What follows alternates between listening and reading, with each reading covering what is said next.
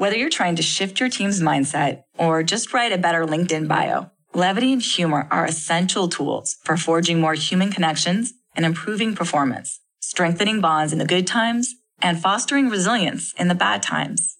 While not every situation is the right time to elicit laughter, hopefully we provided you with a litany of ways to punctuate your workday grind with a little more joy.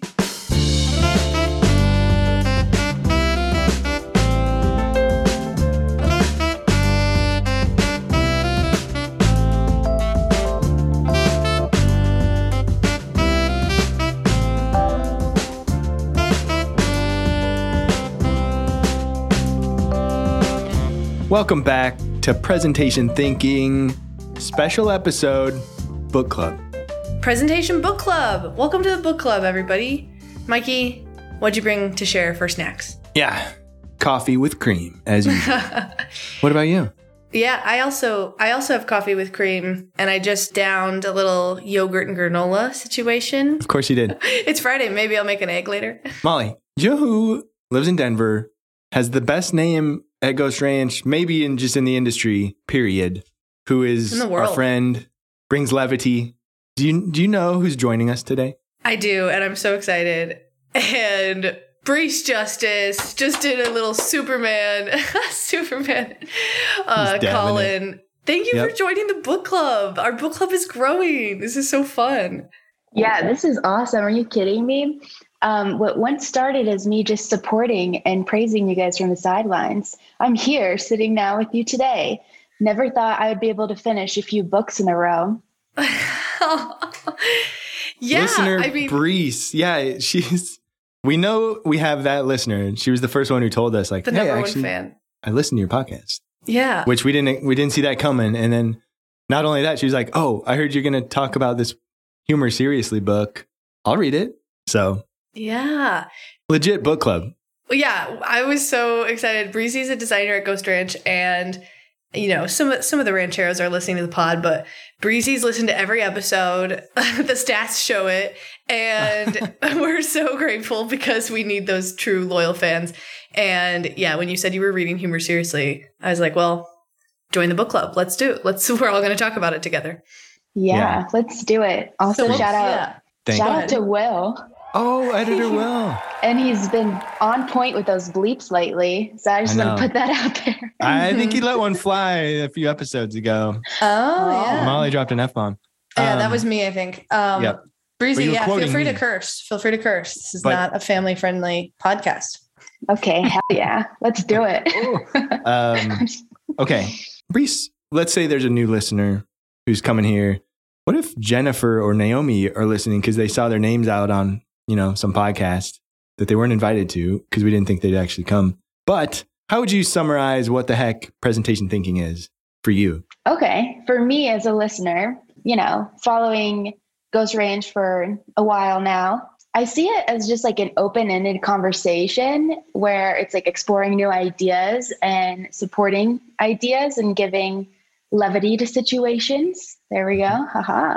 And um, yeah, I find it just like people geeking out on presentation, technique, and relationships too, in a weird way. So yeah, I followed it. Molly and Mikey, you've got a great talking voice. So really easy to listen to. but yeah, presentation thinking is just kind of like this adventure. And um, I just find it really cool to tune into and learn something new every episode I listen to. So- Aw. Oh, wow. A review. Be sure to translate that into text, actually. You can leave a review for presentation thinking with however many stars you feel appropriate at whatever listening platform you are consuming this at. But you heard it here first. Brees loves us. yeah, We're cool. We're cool. so Yeah. cool. and I think you hit it, Breezy. It's like we're exploring things that make us better presenters. What we found, right, is like there's so many different disciplines that could help inform a better presenter and a bez- better business communicator. And so I think that's how we stumbled. We keep stumbling into these new ideas and threads, like with one new book or one uh, show that we listen, like watch, or a pod that we listen to introduces us to some new concepts. But so I think someone who's new to this and saying like this is about presentations why are we about to discuss a book about humor in business? How did we decide that this should be on the, the presentation thinking book club? And maybe we can dive into the book as well. Well, I mean, it's been on your list for a little while, and I think we were really struck by the uses of humor and the presence of it. In presentation thinking research and in storytelling research, there's always something that you need with like to get people's attention, relate to the audience. Maybe you have to come up with like a really good hook to, to like really kick off your presentation. And humor can be part of that in so many ways. And so this Humor Seriously book by Jennifer Aaker and Naomi Bagdonas, um, by the way, we will link them obviously. Shout out we love you guys. And um, th- yeah that's been a really inspiring concept. They've researched it both scientifically and then uh, like with all these amazing like numbers and data to share. And they also teach a class on humor at stanford university. So it's worth saying like they are super experienced and not only like going deep like into the deep end on this in the way we are with storytelling and presenting but they preach it to the the young chitlins and the young minds being melded at nice universities. So if they can do it there, you know, they can certainly teach little old uh, us at presentation thinking I, how to weave humor into your life. is this the most frustrating thing about our, our podcast? Is like how many times I'm I regret that I was, wasn't smarter smart enough to get into Stanford. It's like they have all these really cool classes and stuff. And yeah. Come on. That's what you regret about the podcast, Mikey? No way. You're the podcast you're brings smart. it up over and over again. But yeah, holy cow. Pretty cool that they're sort of embedded there at the Stanford Business Program. Yeah, geez. And I forget, like, seems like one of them was more in research, had written a book. I forget, it was something about like grasshopper effect or something. Mm. And yeah, the dragonfly effect. Was that Naomi? I think so. But like, I think like in writing that book, which was I think also about like mindset, stumbled upon some anecdote and a story of someone who used humor to bring uh, more donors to this like bone marrow donation program that like he basically needed to get a thousand people, a hundred thousand people there to find like improve his chances of finding a donor. And it worked, you know, like she just really was impressed by his use of lightening the mood for this very dark, like very somber, you know, externally, like experience. Was it leukemia or something like that? And is is rough. And so she, I think, was fascinated with the way that this person brought in humor and it lightened the mood and it made it a successful campaign. And so she talks about that background and, and then further like researching humor.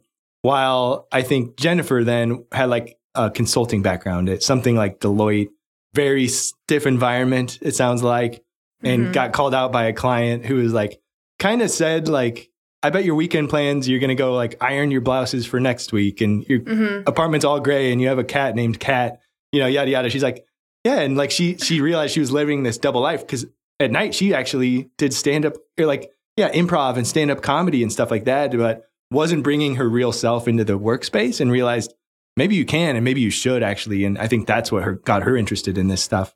Anything on that that I botched? No, I just wanted to quick fact check our own selves. The dragonfly effect was uh, Jennifer Aaker of the Flip duo it. of Jennifer yeah, and Naomi. Okay. So just so she doesn't um, yell at us later. But yes, absolutely thought that was fascinating. The story of like, if someone didn't know that I had a dog named Guinness and like enjoyed, you know, going camping after work or something like that, I feel like I'd be upset that they don't know my true personality. Mm-hmm. Not that you can like totally I don't know. You can you can be yourself at work within reason, obviously, but um, like there's there's humor associated with like being yourself and just like some comfort there. And I think when it's totally separate, yeah, it can lead to this inauthentic connection with like yeah your clients and your colleagues, and maybe it would help you know connect with other people. I don't know. Mm-hmm. Breezy, did you did you relate to that story at all? Oh, totally. And was this a story too where she was sitting around like the dinner table and she went around and like asked everybody, she was like, Hey, who's the funniest in the family? Uh, yeah, yeah, And then like the youngest spoke up and was like, It's dad, then you know, the oldest son, and then the middle son, and then the dog, then you. Yeah. so the dog, yeah, she was like, What? How did this end up being my life? But yeah, no, I think that's yeah. really cool. It totally reminds me of the show Severance. So I'm like only on episode two of it, but it's like how, you know, they go into the work office and they completely forget anything about their life outside of work. Hmm. And they don't bring any of that into work too. It's really interesting. I think it's cool to share yourself and share your hobbies and your personality at work. Creates like a better ecosystem for sure. Yeah. And that's like the book is so much about why certain leaders are more trusted and Mhm. uh, more respected. They're thought of to be more uh, competent, confident uh, when they they've got this like a sense of humor. And what I like about the book too is they really stress and revisit like the point is not to try to be funny. You you don't need to be funny, but you need to be open to fun, and you have to have like having a sense of humor. They have tons of stats and numbers in this book and and anecdotes about why that actually helps improve not only you as a leader but like an entire organization. You know it talks about just how how can dramatically shift and and really like increase performance it's crazy Yeah, and morale and stuff. Yeah, part Yeah. of I kept thinking I'm like, man, my part of my whole job here is just goofing around on this podcast, and you know we're supposed to, you know, we we think our, we were kind of funny, right, Mikey? And so if that wasn't part of the role, this wouldn't be, you know, we wouldn't be getting, you know, loyal listeners like Breezy coming to join us. So. I'd love to get into that. Chapter five is leading with humor. Um, but to like kind of back up a little bit Mhm. and like, you know, set up what kind of humor styles there are. They really break down kind of what humor styles are, like the psychological effects on humor and what, you know, this is your brain on humor and why we think something is funny. And then the anatomy of funny, getting into the Mm. shape of what this, you know, looks like, which totally called back to, you know, a lot of what we talked here in presentation thinking about with storytelling, the shape of stories. And I'd love to, yeah, dive into some of those examples. But Breezy, we just took a quiz and I'm Mm. curious to know there's four broad humor styles.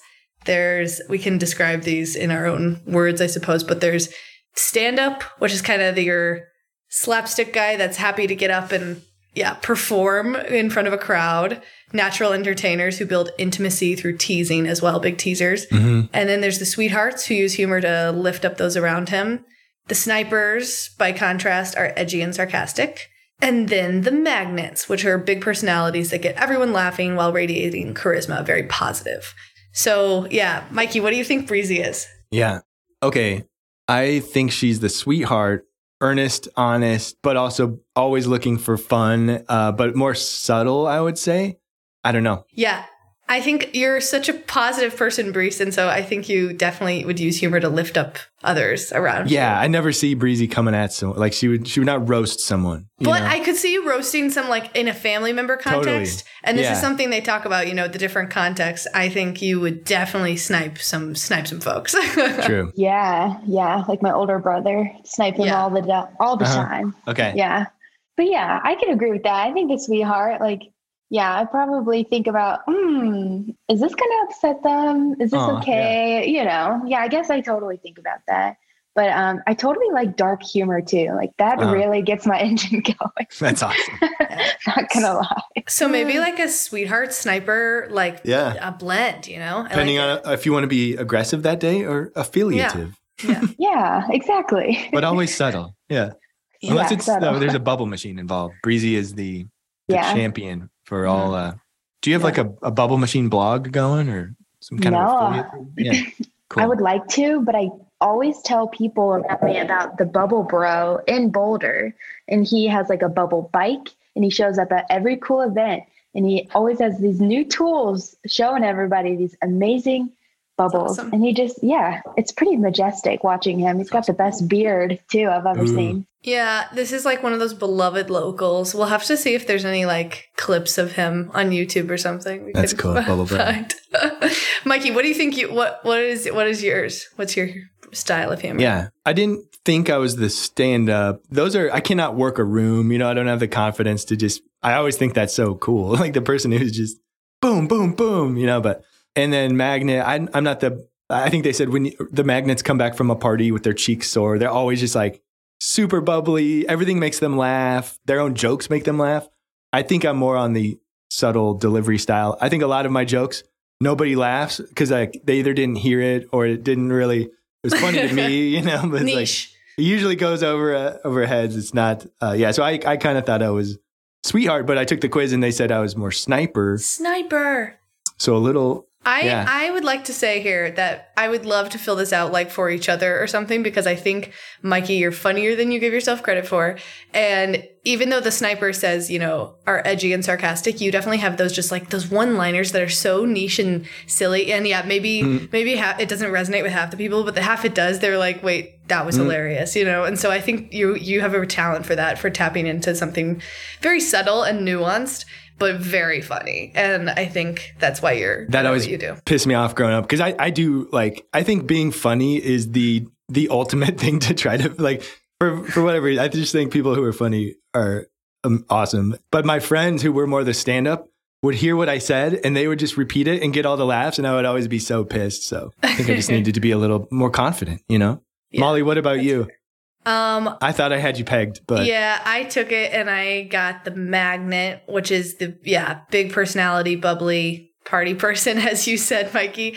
And I was not surprised by that with my ENFP Myers Briggs Oh, yeah. personality quiz.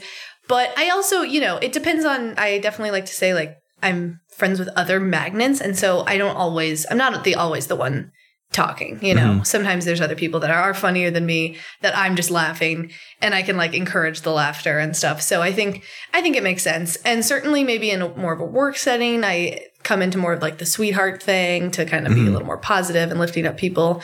I'm definitely uncomfortable with i like to tease but i definitely can't like pull off the sniper effect unless it's yeah truly with my brothers or something. Right. so So brothers and sisters it sounds like we fun. all have that in common. I think we all have brothers here. That's what they're for Yeah. is to develop that part of your humor methodology. They even said it's good to like switch between the different styles and like keep it interesting that way. So that's pretty good. Yeah. Yeah, I think it. Yeah, it's like probably you know develops and evolves your your humor muscle, right? hmm And that was something when they talk about like getting into chapter two. You know, this is your brain on humor. Children are inherently so funny, but like we forget to use that muscle over time. And one stat that really stuck out to me was about the average four year old laughing like 300 times a day, you know, maybe at nothing, maybe at whatever. And the average 40 year old, by comparison, laughs 300 times every two and a half months, which is so sad uh, when you think about that. I was I was shooketh by that. Yeah. I just feel like you see little kids, they're just like it's that inner child joy.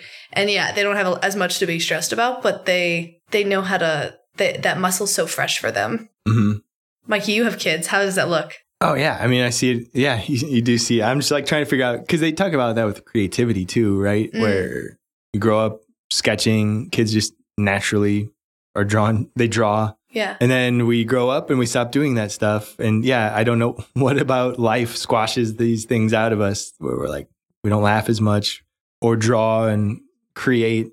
I think it's in another chapter, but they talk about one of the many benefits of of levity and, and humor is that it helps creativity. And it because fear can crush creativity. We're afraid to take chances. And then like an environment of humor and levity like pads it. So you know it's it's safe. You're not going to get fired if you do something wrong. And so yeah, they talked uh, there's like a cool example of some Apple design department like creative director who every time he got their team together they would have like these spoofs or skits or something to to lighten the mood before they talk shop, which was yeah, really really cool. Yeah. Um, definitely. And uh, yeah, I know that's that's skipping a bit, but like just like the big takeaway from all this stuff is this like mental shift. If you don't just open your mind up to it, then it's you'll probably just start taking life too seriously, take yourself too seriously, take your company too seriously, and Mhm. and then it's sort of a vicious cycle, maybe. And you're Mhm. you're you start to only look for negative stuff, right? And they had this amazing quote: "If you can start to look for things that will delight you, you will be delighted. And if you live your life on the precipice precipice of a smile, good things are going to happen." I love that quote. That's I, so we'll have to find the full thing. It was just it was beautiful. Yeah. So true though. Yeah. Just like coming into a day with like a kind of lightness like in your thinking and just like looking for like funny things to giggle at. I love the example where she said, yeah, at the end of like like your out of office message, be like, you can totally hit me up, but I don't really want you to. Or like something that was kind of Yeah. like funny Yeah. like that, you know? Or I know. being like, P.S. It's snowing in Colorado. It just like opens Yeah. up the conversation for like connection and like I don't know, putting like a face behind. I was Mhm. gonna say it adds like a humanity to it for sure, and it like kind of puts people at ease in that way because Yeah. emails are robotic and that's a out of office messages automatic anyway. I think one said like I'm on vacation with like the worst internet service I've ever experienced. So like if you expect an email, it's not going to happen until next week or something like that. And yeah, like and they talk about like the chemical makeup, you know, like the healthy dopamine and endorphins that are Mhm. released when you laugh make you feel more calm and confident. And so Yeah. like that's an element of yeah, like be like, oh, this person's a human. Like I actually that made me feel Mhm. like totally fine. I'll talk to them later. And yeah, like especially when people are in a work setting and there might be some kind of tension, deadlines, or like a bit of pressure, that levity equals comfort, you know? And Molly, like once again, this is where the threads are coming together. But another podcast we talked about is it Vanessa Van Edwards who talks about emotion is contagious. Totally. And it's so true, right? And and yeah, all these worlds are coming together, but levity is contagious. And Yeah. if someone sees a leader letting that be okay to crack jokes, you know, and and build connection that way, it's sort of then it's like this is approved, you know, in our workplace. Like let's be real with each other. Yeah. I think we all have like probably like a scary client or scary work story where like someone was clearly stressed or upset or something wasn't going the right way and it just oh man like even if it's just a zoom call like everyone in the in the room the colloquial room is is also feeling that you know Yeah. so it goes the other way That reminds me of that story of um I again, sorry, Naomi or Jennifer, whichever one was the consultant and she Mhm. had to be in that room. And so it goes back to the profiles, like your humor type should be flexible as well. Like they, they say a good um, comedian can read the room and sort of like change their set and their delivery accordingly. But she was in a, a stiff conference room with this CEO who had his arms behind his head, like just could tell he was like not having what she was there to to say. And she was there to talk about like humor in the workplace or whatever. And Mhm. he interrupted her like as she's getting going and the whole you could she get, felt the vibe that all these people were afraid of this dick that, maybe that was his name say it yeah craig. Um and so he's like he just interrupts her and said like when are you going to tell me how to make people do what i want? You know and she said like she snapped back not really thinking and she was like uh-oh i'm going to get fired. Um but she snapped back. She's like that's my workshop on mind control. You'll have to take that with me next week. And like actually because he was the sniper and she sniped back it dissolved the mood and it, you know it broke through and he smiled and he's like i respect you and then he was in and then everyone else saw that she could have a good time and not be sort of broken by by that stiffness of his and yeah so she kind of like played fire with fire and and like got really positive results from that particular workshop session Yeah, I think like pulling that off earns some respect for sure. Like being able to think mm-hmm. on your feet and match someone's humor style. So like, yeah, again, that fluidity can definitely be a skill. yeah what there was another quote it was like um, a, a wagon without a spring feels every single little pebble right? And so there's like functional fixedness another like daniel pink quote in the book but about adaptability and just like flexibility in a workspace will Mhm. it'll bring you more longevity right? If if every little hiccup is earth shattering you know for an organization or, or one individual they're gonna have a really hard time Yeah. I like this quote from a f the former Twitter CEO, Dick Costolo. And it's the easiest way to have more humor at work is to not try to be funny. Instead, just look for moments to laugh. And so just like looking for those opportunities where it's like, you don't have to create a joke, just like point out the opportunity of like, we can be silly about this. Yeah. Everybody just take a step back. yep Yeah, I saw this like cool diagram too, where it was like humor is like 80% truth and just like 20% like how you present it. So I just thought that was really interesting because not only are you kind of like being funny and like approachable, but yeah, you're kind of saying like what's truthful and just kind of getting it out in the open.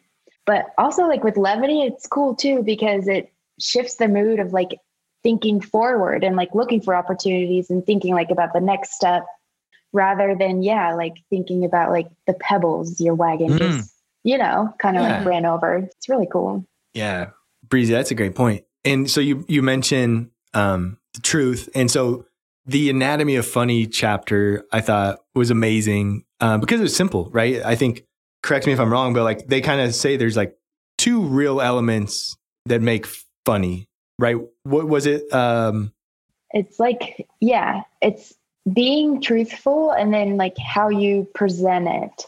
But there's like a few different ways yes. to present it. Yeah. And We've there's got- like ways where it's like you have a few things and then you have you throw the random one that doesn't right. belong on the yeah. end. So there's yeah the like tr- the truth and then like the the structure in which you present it right like mis- and misdirection right in but those ways and they have tons of examples for this but mm-hmm. and I don't think it's this is like at the total comprehensive list but this really falls into category like we were talking about with yeah. like plot shapes and story shapes but there's building anticipation and then the rule of threes, which is naming two things and having the third be the zinger of sorts, yeah. and then breaking a pattern, totally like doing something unexpected.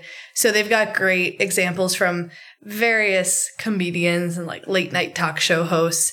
I also loved like just to note like people remember humor more. Like I loved the stat about mm. people getting most of their current events and news as with the rise of late night talk show like things because that would be a more enjoyable way to consume news than just on the pretty like repetitive, pretty dark, pretty like I don't know, you know, negative news line that you have playing at like 9 p.m. every night. So it's nice to like have the channel of current events come from like something that's also laughing, someone that's also laughing about it, you know, yeah. helps eases the eases the blow of the current events world. But I love, yeah, they had a couple of different analogies. I don't know if you guys had any favorites, but I love this like classic Jerry Seinfeld one, which is just uh, an example of incongruity, so breaking a pattern. But he says dogs are the leaders of the planet. If you see two life forms, one of them's making a poop and the other one's carrying it for him, who would you assume is in charge? and it's just this yeah. like simple observation, which they say is like a great way to just develop like make a list of like what you can laugh about and be humorous about because there's so much to laugh about when you just that's true. No one can deny that like when you're walking a dog people pick up their poo. And so what a funny observation to like turn it into like how the the setup of society is created. It's good. Yeah it, it's a relief then to know that again you don't have to try to be funny and these things don't come out of thin air. In fact like just pay attention to the things around you and they say, like, just write it down. So to get to the truth of things, just notice the world around you. And I think they had another good example of someone uh, who showed up to a meeting and they're like, sorry, I'm late. I didn't want to come. you know, and they're like, you know, like that's uh, both yeah. true to so many people. Like, fuck, yeah, like I didn't want to come either. And unexpected because who actually comes up with a non excuse excuse? And so it, it hit that like the two principles of funny, like has to be true. And then it has to be an unexpected delivery. And Molly, like that's the part, another tie back to made to stick, like part of the their made to stick framework from Chip and Dan Heath was like the U in their success structure was unexpected as well because yes. again, like otherwise it's just another thing that everyone says, almost like these cliches, like designers, we haha, Comic Sans, right? It's like, sure, that's a good laugh. It was. And then, but it's like it's kind of played out. And so, yeah, when we, when you can like follow some of these structures that, that and know that it's more about the delivery, like the setup and then the punch, something mm-hmm. that they don't see coming, that's kind of hilarious if we can, mm-hmm. if we can master that. Yeah, definitely. Is there any, do you guys have any favorite comedians that you think like embody this? I was trying to think of specific uh, examples and one I kept coming back to like, and this is maybe from you know, the early 2010s kind of era or whatever. But Kyle Mooney, one of the guys on SNL, he has this very awkward sense of humor and he got famous uh, first on YouTube, I think was how he, where he was noticed. And he would do these really uncomfortable interviews that were just believable enough that people would be participating in them, like in real life. And so it would build anticipation where you're like kind of stressed, but you know it's a joke and you're in on the joke and it's so funny to watch. And the, he did like one where he's going around like a baseball stadium, just like pretending to be a sports reporter and just asking these absurd questions that are just believable enough, or he's mumbling over them and stuff. And I loved that. I thought that was such funny humor. I think some people don't like that because it's a little stressful and yeah. you're like, oh no, it's uncomfortable, but it's building anticipation and it's like very goony to me. Yeah, there's this one guy. I hope this isn't old news, but Mark Rober. I find him to be one of the funniest people out there. Not only like with his ideas, he's the guy on YouTube who created the glitter bomb box for Oh. Amazon thieves Oh, who like steal like the packages on people's that's so doors. smart. And um, the way he presents his videos are just kind of hilarious because it's like he's talking about these people who, like, you know, they didn't do anything, they didn't do something nice. They like stole their packages. But Mhm. yeah, he's like, yeah, I'm going to set up this box that like sprays them with fart spray.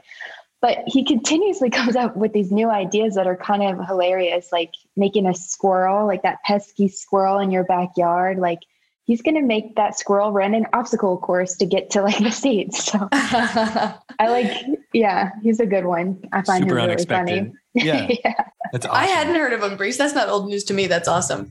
Mark Rober, you said? Yep, Mark Rober. He, Okay, cool. yeah, and he's so smart. But the way he presents his information too is like super light and, um, yeah, informative and you know, warming and yeah, I like that guy. The one um, that I realized last night borrows from the rule of three structure. Like, how do you get from the setup to the Mhm. the delivery of that incongruity? Was like my girls last night for some reason, even though it's late August, wanted me to read the Elf book. You know, like the Will Ferrell movie has like the, a children's book version of it. yeah. And um, yeah, I realized that structure of when he talks about how he got to like his journey from North Pole to New York City. He's like, first I passed through the seven layers of the candy cane forest, I love that line. then passed through the sea of swirly twirly gumdrops, and then I walked through the Lincoln Tunnel. You know, it's like that. yeah. the first two things are so like yeah elfish Mystical, and then magical. it's like ah that's funny yeah and i realized like that's why that was funny is because the third thing was unexpected and, and Yeah. incongruent with the first two right Yeah, exactly. And like especially that's like such a good uh adult humor insert into the like kid setting, you know? Because Yeah. you're like, ah, we're setting up this beautiful mystical world. And then the Lincoln Tunnel that everyone knows is like jam packed with traffic. So I love that. That's so good. I'm trying to think of like some of the funniest like movie. I've always loved Kristen Wiig stuff. You know, I'm such an Mhm. SNL SNL head growing up on like Gilda Radner and stuff. And she as well. I feel like a lot of those people just are do some out there things, maybe in the stand up like slapstick way Mhm. to be funny, like body humor and just being like like using your body to be weird and kind Mhm. of bizarre, very Jim Carrey like. And I think that both like breaks a pat. It's exaggerative. It breaks a pattern, Yeah. and it gets people's attention easily. You know. yeah absolutely Yeah. Gets people laughing and Yeah. connecting for sure. And being creative.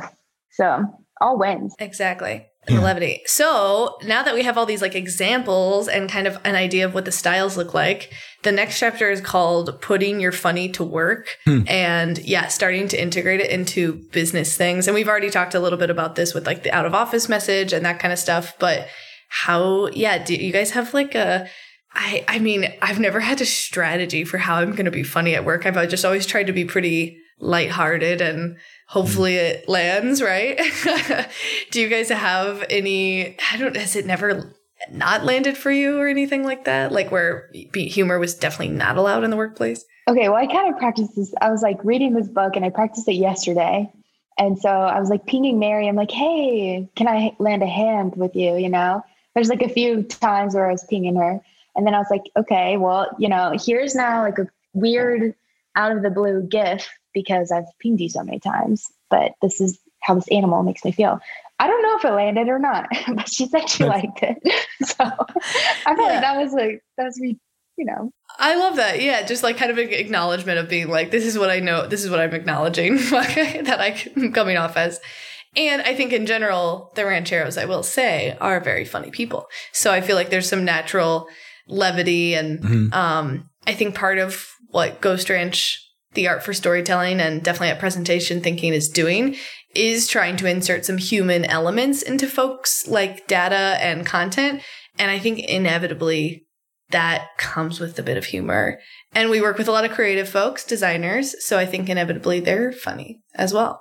there was a, a story in this chapter about they were getting feedback that's like these analysts like aren't even talking they talk in such obscure language like synchronization and you know let's touch base and all these like eye rolly kind of like business jargon there was like even the, that just became the culture and like even with each other is like they're just trying to sound smarter than one another and to the clients eventually you know customers basically in these reviews and, and feedback was like y'all talk like robots and like everything you say is bullshit. And you know, like you start to lose trust when it's like, can you just be a real human, like, and tell me what you're trying to say? And so they came up with this thing called bullfighter. I think it was the creative director came like said, we need to change our culture, and that's gonna be hard. But they came up with this like almost like Grammarly kind of thing that would evaluate like a presentation or a document that someone creates and find these buzzwords that were a no fly anymore, like yeah, what I don't know, Molly, like yeah, what are the worst culprits that yeah, you know? Oh, I'm just thinking of like this is one that I think that's still used so much, but scaling and you know they had leverage, touch base, and one of the worst was envisioneer, which is like a truly made up word. Yeah. And I'm sure people are using it in yeah. those corporate settings, but it's and and some of the tech startup stuff happens that too. I remember like just the hearing funny words thrown around in that uh-huh. space too. Make this a little more crunchy, punchy, whatever that is. Right. it's just cool that they were self like someone there said like this has to stop. Let's be a little bit more self aware and open up a conversation about it and make fun of ourselves if we catch ourselves doing it. Okay, yeah. we can build more trust and and build better connections with our our clients and each other if we are if we try to not sound like this. yeah. And uh, it it sounds like it got a lot of traction internally. Even they they sort of like opened it up and got like forty thousand downloads, you know, outside of of Deloitte. Mm-hmm. And I think like that reminds me, just Allie is our executive creative director.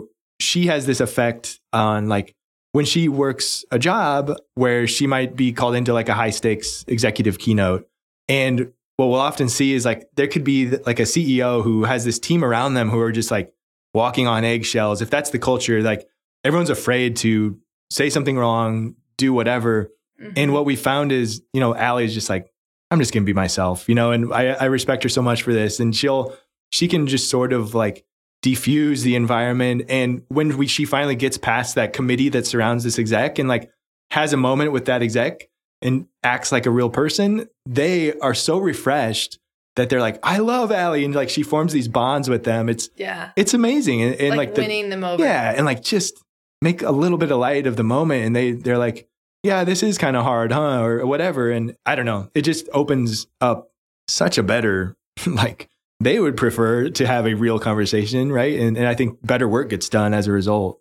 Yeah, I remember one time when I was on some client facing work many years ago for this hospital in rural Illinois. It was kind of like a tough nut client as well. And we were on set for a commercial we were filming, and it's a hospital. So we were like filming playground stuff with kids and whatever. And at the end of it, the client had been like kind of spiky the whole time because like her main person couldn't come and I was just like the assistant account exec, you know, classic. Mm-hmm. So I'm trying to be like a good and like crack the crack the ice every every couple of seconds. And I give it a break though, and I like walk away to just go. The set was wrapped, or the you know shoot was wrapped, and I was like, I'm just gonna. I went and sw- like started swinging on the playground, like, and within a few like within 30 seconds um the client followed me over there and just got on the swing other swing without saying anything and started swinging you know and our account director like took snapped a pic and sent it to our um you know the the normal account exec that was there and was like think molly finally finally got into pamela's you know finally got under pamela's skin in a good way and so it was this moment where i was doing something really like childish yeah. and like carefree and she joined me and even without saying anything was like okay, I think we're actually on the same page here. You know, it was very nice. Um, I also loved in this chapter the bad idea brainstorm. Astro mm-hmm. Teller does this. Um, I think for I'm not exactly sure what the company is, but some for some like very like high tech engineering thing. And before they do a big brainstorm, they also they have a silly idea, stupid idea brainstorm. And he asked for like the silliest, dumbest ideas that people can think of. And he says, you know, only by freeing ourselves from the pressure to be normal or serious that we're able to unlock our most creative self. And I liked that because it's like gets everybody just totally flowing and it's probably really fun and funny. And that takes the pressure off, you know, to make like a breakthrough idea. Mm-hmm. Yeah, it gets people like connecting and collaborating. And just like, I always think it's awesome when people shoot out like the most bizarre ideas because like from there just leads another conversation which just leads another conversation and i like that point too where it's like you just kind of get together and hey you talk about bubble shoes or mm-hmm. you talk about like bubble shoes yeah, like tying a fly on a string.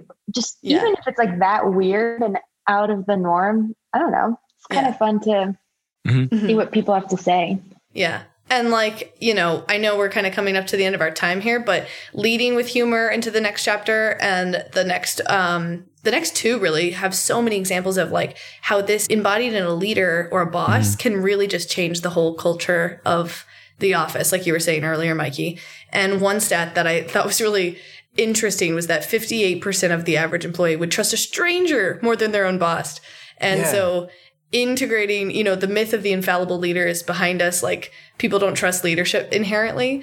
And so when you're, when you make yourself funny, you make yourself real and that becomes more trust, Yeah. like a more trusting or person. just yeah, just smile and laugh on occasion, Mhm. right? Like you don't have to be the funniest one. totally. Yeah. Maya Angelou said, right? Like I don't trust someone who doesn't laugh, and yes. that's that's it. Like okay, but we are probably afraid of failing in our funny. Like telling a joke that doesn't land is different than as these the authors describe what failure is in humor is inappropriateness. Is that Yeah. like I didn't get to this the gray area of humor, so curious if we can just like talk about that a little bit if you if you dug in there. Yeah, I know Brees just finished this last night and I re listened to chapter seven, but chapter seven is navigating the gray areas of humor, and that's all about like what's appropriate for like work setting, friend setting, etc.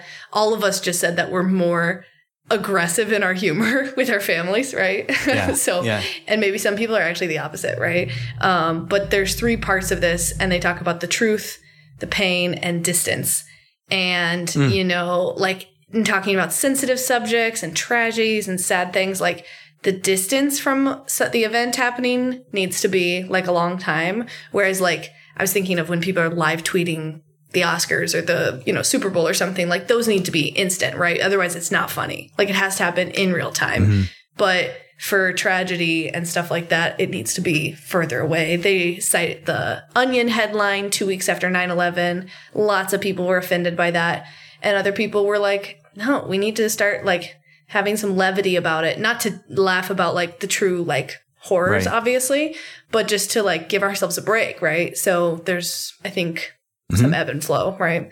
I don't know. Brees, what did you, yeah, what did you think of that chapter? Yeah, I thought it was really good. There was like a a moment where there was like a CEO who I think he tried to like make levity of a situation and then failed and you could tell like oh, one Oh, of yeah. the you know employees kind of called him out and was like, "Hey, I didn't think that was funny," and he just like addressed the situation. He was like, "Yeah, you know, I'm sorry," and then he just kind of opened up and he was like, care if I try again? He was just kind of honest about it and was like, Yeah. hey, I was just trying to make light of the situation, you know? And Right. Yeah. so, There's yeah, like a then, problem employee that he was like making fun of or Mm. something, right?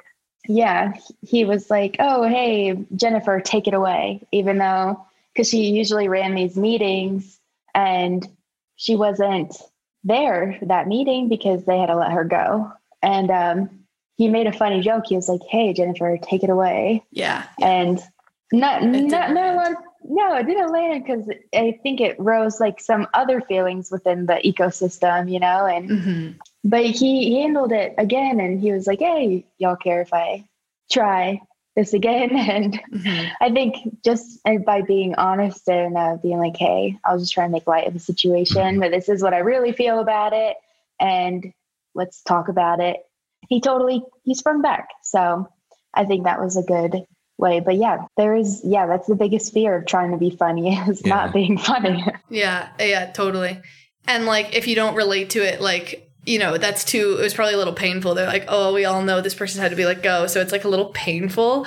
And so sometimes it's like, if you're not laughing, you're crying. But like, ooh, if it's too close, the, yeah, it hits too, too close to home. I really liked the example they talk about here as well, which is the Cards Against Humanity game, which I'm sure many people are familiar with.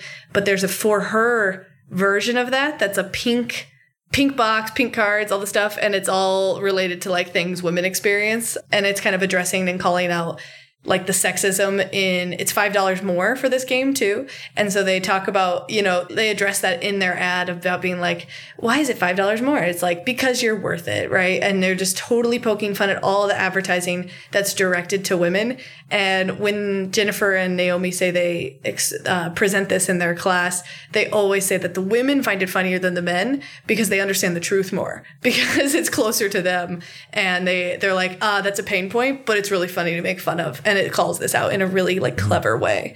So I thought that was I thought that was interesting as well. I also liked at the end of this chapter. I don't know if it was Jennifer or Naomi. This, sorry, whoever's narrating this this one, yeah. But someone's family, like a uh, family member, worked cl- very closely in a hospice setting, and mm-hmm. so they had uh, over the years been having like you know f- kind of final end of days conversations with people about um, what they expressed like with their lives and like what they loved about life and what they wish they had done more of. And oftentimes the common threads of what people desired more for in life was, you know, people express wanting to have lived more boldly, told the people they loved them more and laughed more and just mm-hmm. like not taking themselves or their work so seriously. And, you know, bringing that from like as the common threads of like people's end of life right like let's implement mm-hmm. it now let's get it going right like let's let's not have like you know no regrets but i thought that was really interesting yeah that yeah. last chapter is awesome it's pretty inspiring it was it was almost like a tearjerker i was just like it, yeah I, yeah you think that this is gonna be a slapstick kind of book right and then mm-hmm. there's a motivating inspiring like damn i need to like change my the way I look at life. And yeah, in people's last days, they're like, I wish I was more authentic or yeah, like we're more present for my life. And so they're really saying like humor does that, like opening yourself up to humor and, and levity can change your whole perspective on life and you will be more in the moment and you'll enjoy mm-hmm. things because you're looking for that enjoyment. Yeah. And it's, it's a habit. Yeah. Brees, what do you think? Would you recommend to a friend? How many stars? Oh, this one I liked a lot for sure. 10 out of 5. I liked this one. Wow. okay. Yeah. Rave reviews. Yeah. Yeah. It's truthful. It's honest. Yeah. It has like good puns in it about how like ranch is just dressing for frosting for vegetables. Salad oh yeah, frosting. I thought that was funny. so good. Yeah. I liked all of it. I'm a big ranch guy, so salad yes. frosting I'm here for. so but I use ranch for all things, so I'm I love it. Yeah, I'd agree. This is one of my favorite ones we've read so far, Mikey, from the book club. Yeah. I thought it was like super useful. I thought they totally practiced what they preached and they give you like both clear examples and ways to implement it into your own life. And it's funny, it's well researched, and it's useful, you know? Mm-hmm. I'm with you. 10 out of 5 and uh, i think it should be required reading on the on the presentation thinking bookshelf yeah. I, I think like even though it sounds like it's not directly related. I found so many connections to to what we do and to presenters and business leaders and and life. Everything from like it's more about it's not just about what you're saying it's about your delivery you know which is something we hear in other performance uh, aspects of presenting and in sales right? It's like what your body language says, what the tone says can sometimes be, you know, just as inviting as as the actual words you're saying, which is crazy to think about, but there's mm-hmm. so many different connections and things that are a little bit on the periphery but immensely important to your development as a as a presenter. Yeah, and when we're talking about applications for pres pres thinking, I think like any memorable presentation I've seen has some element of humor, whether they open with a joke, whether they're just totally delivering themselves as like the average Joe person and like humbling themselves, making fun of themselves is like a clear indication of like comfort with humor and uh, yeah. uh, creating levity. And like you've called out earlier, Mikey, that adaptability to there's not a lot of people in the audience. And so they're like, oh, thanks. This whole, so good to have a full room to talk to or something like that. You yeah. know, like you just got to like totally be flexible with it. And I think that flexibility and the levity piece is um, woven into presentation thinking is really part of it for sure. And we want people to remember our presentations, right? And we've time and time again, we just hear how hard it is these days because people are inundated with information. But there's that quote in the book if people are laughing, it means they're paying attention. And so hook them in, like, like make it a part and, and open yourself up to it, right? Hook, line, and sinker. You've got a pretty good quote down here, Mikey, by Buddy Hackett. Yeah, I, I don't. Who's Buddy Hackett? I know. I know the name. Do you know his his stuff? No, it sounds like think a he's an old-timer. name. Buddy. But yeah, he Hackett. said. Yeah, He's an actor. ninety nine percent is in the delivery. If you have the right voice and the right delivery, you're cocky enough, and you pound down on the punchline. You can say anything and make people laugh, maybe three times before they realize you're not even telling a joke. And Buddy Hackett, I just Googled, is an American actor, comedian, and singer. Best remembered for his roles as Marcellus Washburn in the Music Man. So we all know no Buddy idea Hackett. who that is. Yeah. he looks like Dudley Dursley from Harry Potter a little bit. Put a face to the name. Yeah. We should give out what instead of stars, we should get out prezzies, prezi, prez thinkers. What should we do? We got to think of a How many How many- slides? yeah, yeah, Yeah. Slide slide awards, slide stars. But yeah, five stars, ten out of five for all of us across the Mhm. board. yeah. So Gosh, I want to hang out. I want to take that class. We should all go to Yeah. Oh, let's all go to Stanford, Stanford. Why not? real fast. yeah. You think Let's that go. could be in the press thinking budget? Yeah. Let's do it. Okay. And real before we close, Breezy, putting you on the spot here. What do you think Jennifer Naomi's walkout song is? Oh, oh, this is a loaded question. Okay. I'm to, well, let me see. She, I feel like she could probably be down with some Harry Styles. Yes, I I agree. Some Maybe. light, some levity. Yeah. yeah, some levity. Something Boy that's band, cool. gone on his own. Harry Styles. Yeah, maybe shake it up a little bit. She seems like she's on trend. Like she knows all of the happenings that's been happening recently. Like um, just keeping up with Ellen and the Disney Studios and Mhm. yes, events. So maybe she's up on her music taste too. So Harry Styles is pretty big right now. So yep, there's the logic behind that one. What do you think her walkout music is? I was trying to think of something that wasn't just too on the nose, like Funny Girl or something like that from mm-hmm. the musical. But I think something that creates levity and is a funny song, but is extremely catchy and rememberable, memorable is Lizzo's Juice. Mirror, Juice, you know, could be like it's whatever you want it to be. And I think the Juice here is their humor. And so I'm picking Juice by Lizzo. Mikey, any thoughts? Um, I I loved. I think they even said it in the day one of their Stanford course. They had blaring um, some David Bowie "Rebel Rebel," I think, which that's a that's a awesome. Oh my God, song I forgot a, about that a room going. Yeah, so thank you, Will, for playing that. And then, or maybe maybe just the straight up the SNL opener. Yeah, You know what I that's mean? so Why true. not? Yeah. Oh, I love that. It's so catchy. I used to look forward to SNL like every Saturday, Yeah. so I think that's fun too. Oh, they're like any like maybe just the laugh track at Second City, you know? Yes. Gosh They were- dang. yeah. Well, thank you, Jennifer and Naomi, and we hope to have you on sometime. Breezy, thank you so much for joining us. Yeah, We should do are you again. kidding me? You're on a Are roll with all this me? book reading. Yeah, and I'm caught up on my podcast. And uh, shout out to Nono and Yeah, we got to Eddie get some Will. Yeah, I'm here for it. This is awesome. All right, we'll let you know what our next book is, everybody. Keep on pitching, y'all. Keep on pitching. All right. Bye. Bye.